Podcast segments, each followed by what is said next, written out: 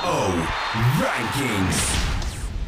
Welcome to the TPO Rankings Daily Briefing, your quick fix of Australian football news.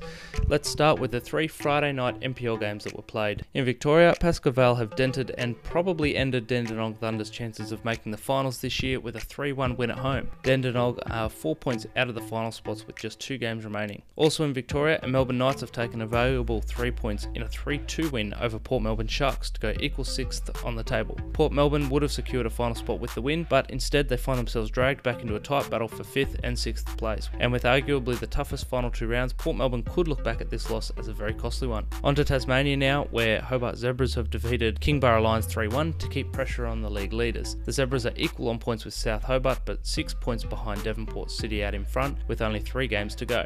And because there wasn't a lot of other Aussie football news that interested me yesterday, instead I'll give you our pick of the games to watch out for on Saturday.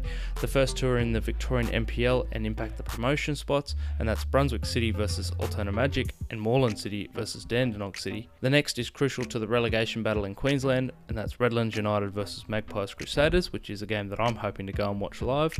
And finally, in Western Australia, where the title race will be over for whichever club doesn't win in this fixture, it's Perth Soccer Club versus Inglewood United. That's all for today. Don't miss tomorrow's daily briefing, where we'll give a full wrap of the Saturday night NPL results.